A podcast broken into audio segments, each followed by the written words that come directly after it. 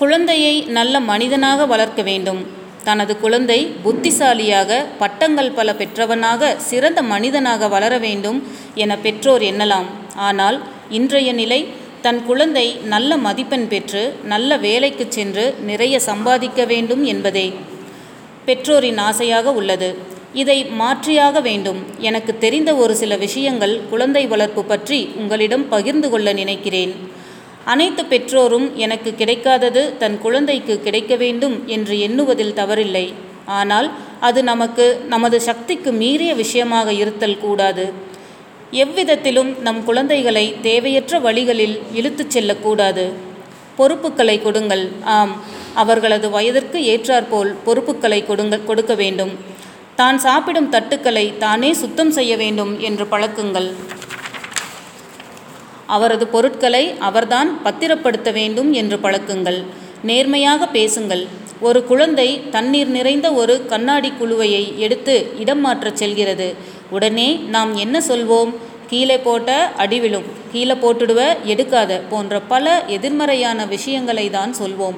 மாறாக இருக்கைகளிலும் பத்திரமாக பிடித்து மெதுவாக போனீங்கன்னா தண்ணீரும் கீழே சிந்தாது என்று அருகில் நின்று ஊக்குவித்து ஊக்குவித்து பாருங்கள். உங்கள் குழந்தை அந்த விஷயத்தை புதிதாக அன்று கற்றுக்கொள்ளும். மரியாதையை கற்றுக்கொள்ளுங் கற்றுக்கொடுங்கள். பெரியவராக இருந்தாலும் சிறியவராக இருந்தாலும் அவருக்குரிய மரியாதையை வழங்க கற்றுக்கொடுங்கள். ஒப்பிட்டு பேசாதீர்கள்.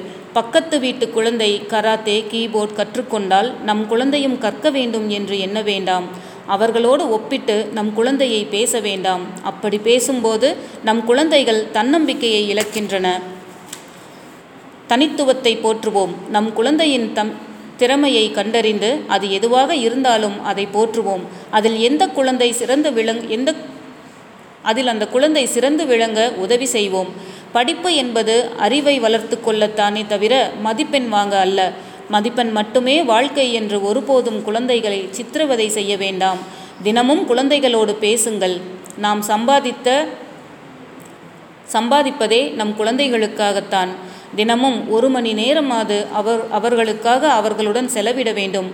அவர்களிடம் பெற்றோராக இல்லாமல் நல்ல நண்பர்களாக பேச வேண்டும். நம் குழந்தைகளுக்கு நம் மீது மரியாதை இருக்க வேண்டுமே தவிர பயம் இருக்கக்கூடாது.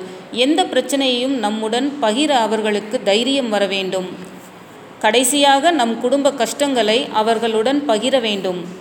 நமது பிரச்சனைகள் மற்றும் அதை நாம் எப்படி சமாளிப்போம் என்பதை தெரிவிக்க வேண்டும். அப்போதுதான் தனக்கு ஒரு பிரச்சனை என்று வரும்போது அதை கண்டு பயம் கொள்ளாமல் அதற்கு தீர்வு காண முயற்சி செய்வார்கள்.